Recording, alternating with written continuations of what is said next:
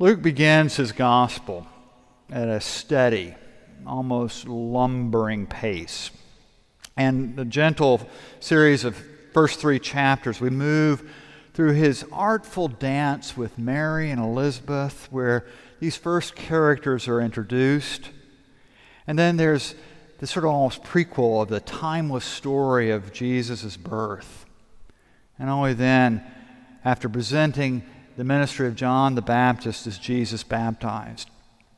But then we get to this chapter, this fourth chapter, where the, the pace quickens. There's temptation, movement to active teaching, rejection in his own hometown, and then off a few miles to Capernaum.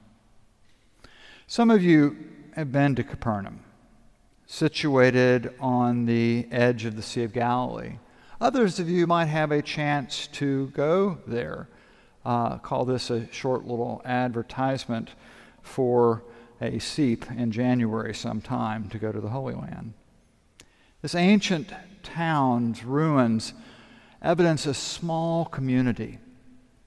Everything's close to the sea, the source of life, economy, and community. In Capernaum, Capernaum there are ruins of a, a fourth century synagogue that's built on an even older ruin of a synagogue from the time of Jesus. And that is a short distance away.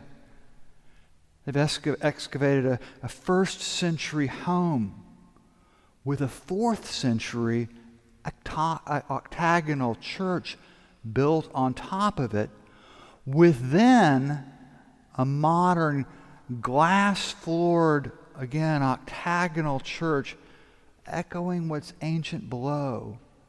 And through the glass, you can see down into the traditions of the church. And tradition. Tradition has it that this is the home of Simon, who is to become Peter. As we know from New Testament scholarship, I'm sorry, spoiler alert for first year students. Hang on, it's coming your way. The author of, of Luke had a, had a copy of Mark on his hard drive or maybe bookmarked on his browser. We don't know for sure. But in Mark, this healing of Simon's mother in law comes after the calling of Simon and Andrew so, as Mark tells the story, presumably before the miracle comes, Simon is very much in the know of this rabbi, Jesus. He's a follower, a student.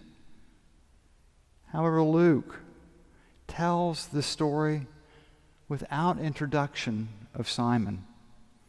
Jesus, finishing his teaching in the synagogue, is simply going to Simon's home. I wonder if we can put ourselves into this naive stance of Luke's Simon.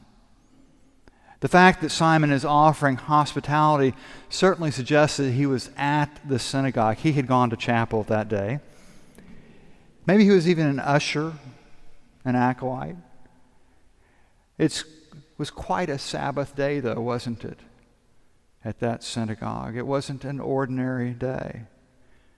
Luke says that those present were, present were astonished at his teaching because he spoke with authority. And it was in the synagogue that Jesus first heals a person, specifically a man with a spirit of an unclean demon. By the time Simon gets home with this rabbi from neighboring Nazareth, he has heard and seen a lot. He's been a quick study. His head, though, must be swimming. Maybe he's bringing him to his home because he's just a kind man. Maybe he's in hope that this Jesus can do something for his mother in law gripped with fever. What we can surmise, though, is this, and this is so important there is a connection that has been made. An invitation has been received and accepted. And as I say, the rest is, is history. Jesus heals a second person. She responds immediately by serving those present. And the proverbial floodgates are open, and Simon's house becomes something of a hospital, a healing station beside the sea. Our passage ends with Jesus retreating for what we suspect to be a time of renewal and prayer. The crowds find him anyway. He, they want him to stay, but he cannot stay. He must proclaim his message in other synagogues and other places. And Simon, he has to go, he has to follow. As we begin a new seminary year, we gather in our place of learning and worship. And I needed to say, and we all need to remember that Jesus is in our midst as rabbi and leader. As Jesus, through word and sacrament, will accompany our days. We will be astonished by him. We will be comforted by him. We'll also be rebuked and challenged by him. Like Simon to be called Peter, we will follow him. Let me suggest that in this gospel, as Jesus picks up his pace of his own ministry, he gives us at this juncture three lessons, three things to hold on to in our journey of faith, whether it's in the context of seminary or in other places and circumstances. First, relationships and healing are always found together. They're inextricably connected. Sure, Jesus healed strangers, and yet the circumstances and actions of healings always seem to be relational at some level. If one's a stranger, not after the healing. Think about it. A meal is served and dot, dot, dot. A person is touched by Jesus, or he will touch them and dot, dot, dot. Jesus goes home with somebody and dot, dot, dot. And so, in this place, you and I, the broken, the half baked, the bumbly followers of Jesus, are healed by the loving touch, companionship, friendship, and love of one another. In Christ's name, through His love, we come into relationship and dot, dot, dot. And probably a helpful note of caution. There's no healing in anger, resentment, blame, gossip. When we draw one another to each other in love, we are about Jesus. We're about healing. When we distance, when we push away, that's the fertile ground for sin. That is why racism, homophobia, sexism can be such demons in our midst. The way of love is to draw in, to be present with one another. So Jesus building on healing and relationships then does something counterintuitive, right?